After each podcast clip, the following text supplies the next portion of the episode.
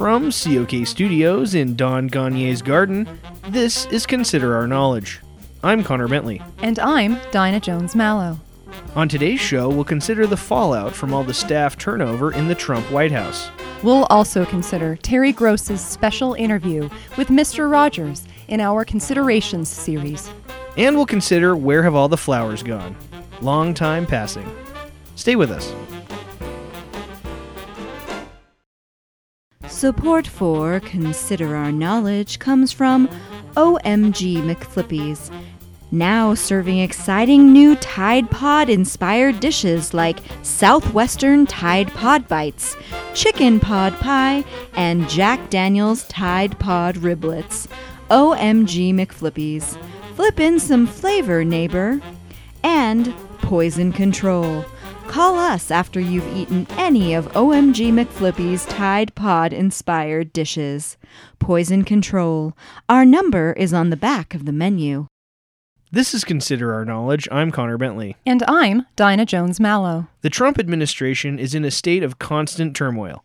The president would have you believe otherwise, but a full 43% of top level positions in the Trump White House have seen turnover. In fact, the departure of senior aides in the first 13 and a half months of Trump's term is more than his four most recent predecessors had after two years. In addition to economic advisor Gary Cohn's departure last week, several other staffers have recently left or announced their imminent resignations. Communications Director Hope Hicks and Jared Kushner's advisors, Josh Raffel and Reed Cordish, have all announced their departures, while Staff Secretary Rob Porter was ousted after allegations of spousal abuse came to light. More departures may be on the horizon.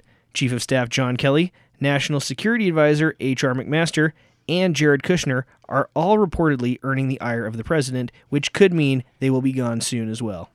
With all this upheaval, some have asked why it took senior staffers as long as it did for them to leave the White House. I spoke to some people very close to the situation that thought the same thing the spouses. Working at the White House can be a stressful job, no matter who is the president. But under Trump, things have been even more fraught than usual. It is leading to record staff turnover, a fact that is not lost on people near the West Wing chaos. I was shocked it took Katie as long as it did to quit. Mike Shields is the husband of Katie Walsh, who quit her post as Deputy Chief of Staff back in March of 2017, only two months into the job.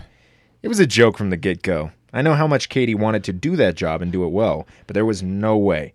She wanted to help with all the America First stuff, but they had no plan and it was just a joke. Lisa Pevaroff Cohen is Gary Cohn's wife, and she said it was a nightmare for her to see her husband in the White House.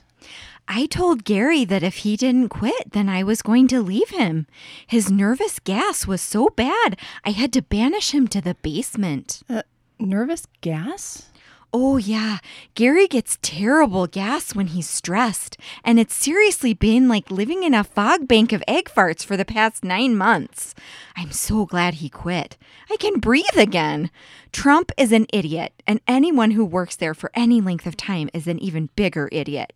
I was starting to think Gary wasn't as smart as I thought he was. The teenagers who get murdered in horror movies have more sense than the people who voluntarily work in this White House. It seems as if the spouses are more in tune with how bad things are than the people actually working there. I actually started a support group for spouses of people who work for Trump. We meet every Monday. It's gotten smaller as people's husbands are getting fired or are quitting. That's a good thing, though. I miss seeing Sally Priebus and Rebecca Spicer as often as I did, but now when we get together, we won't cry so much. The Trump Team Spouse Support Group is changing, but one member has been there consistently since last summer. The mooch knows that it's for spouses, but I got a lot of things to get off my chest. Former communications director Anthony Scaramucci is now the de facto leader of the group. The mooch is good at making these sad wives and husbands feel better. You just gotta nut up and deal with it. That's life, baby. Mooch's tough love approach is apparently helpful. That's the mooch to you. Oh, sorry, the mooch. The mooch forgives you. What spouses will hopefully get a reprieve from their stress filled White House existence? We may not have to wait long to find out. For COK News, I'm Dinah Jones Mallow.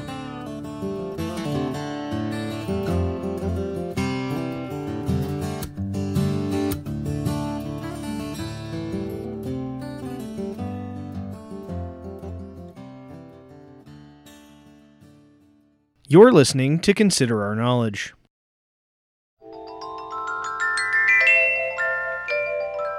Now we turn to our consideration series with NPR interviewer Terry Gross. 50 years ago last month, Fred Rogers showed up on National Public Television as the host of a pioneering new children's show called Mr. Rogers' Neighborhood. In the more than 30 years that Rogers' show ran, he won the hearts of generations of Americans with his trademark cardigan sweater and easy demeanor that made kids feel comfortable and accepted. Terry sat down with Mr. Rogers in 1999 for an interview that we'll share with you now. This is Considerations. I'm Terry Gross. My guest today is Fred Rogers, or Mr. Rogers, as he's known on his popular television program. He is not only a household name, but a pioneering voice in the advocacy for public media. Fred Rogers, welcome. Thank you, Terry. I'm happy to be here.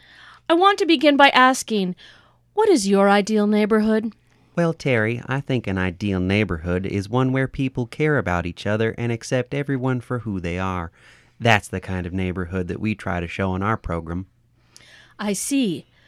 What if you have bad neighbors or troublesome neighbors that don't care about anyone else? That's always a possibility, but I think that if we do our best to be inclusive and friendly, that people will come together and be respectful of one another. I see. So would you call the police on your neighbor if they were, say, making too much noise? I don't know. I suppose so. That's interesting. We actually have a letter here from a neighbor of yours, Mrs. Vera Poole, who says that she has called the police because of repeated noise violations coming from your house. She alleges that the nonstop singing and piano playing, as well as the ear splitting trolley whistle, make it difficult for her to nap. She is 93 years old and in poor health, and says that the constant comings and goings of speedy deliveries are driving her insane.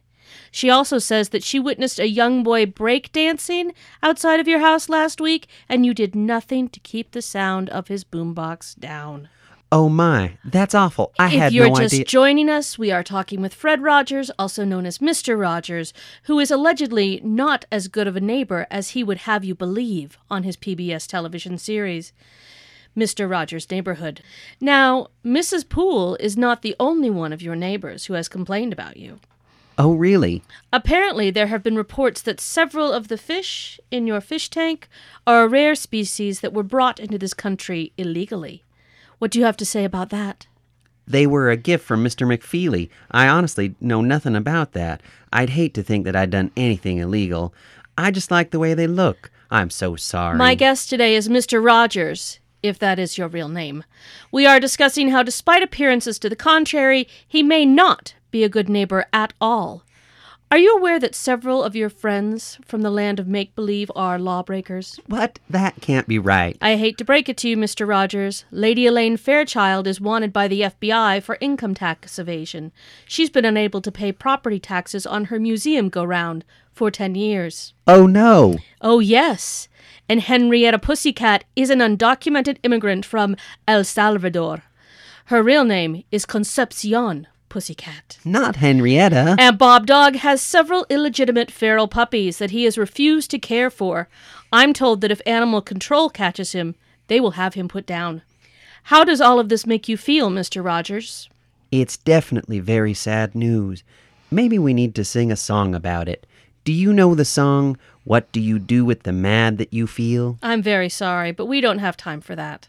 My guest today was Fred Rogers, who has been peddling falsehoods about his neighborliness for years. I hope that we've been able to shed light on some of the harsh truths that have been kept from the viewers for 30 years. I'm Terry Gross. Won't you be my neighbor? I don't think so. Now it's time for this week's installment of our Big Little Wins. We love to celebrate any wins we can. Congratulations to Sarah Button in Salt Lake City for finding someone to bequeath her used clothing and shoes to. It can be hard to donate a much beloved item to the thrift store when you don't know who will end up with it or if they will take care of it. It's nice to know that your friends will take some of your hand me downs, so this is definitely a big little win. Our other big little win is from Dean Brockmeyer in Memphis, who made sure he had the exact right ratio of blue cheese dressing to buffalo wings last week. We know how annoying it can be to not have enough dressing or too much left over, So making sure you used the exact right amount of blue cheese on each wing is a major little victory. If you or someone you know has a big little win, share it with us on Facebook or Twitter.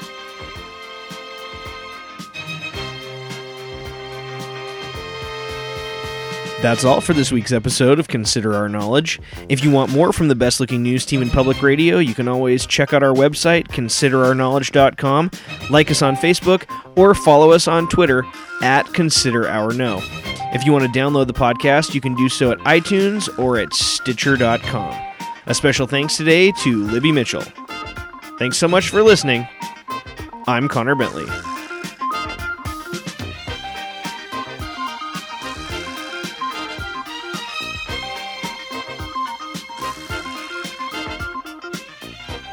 Our other big little win is from Dean Brockmeyer in Memphis, who made sure he had the exact right ratio of blue cheese dressing to buffalo wings last week. What?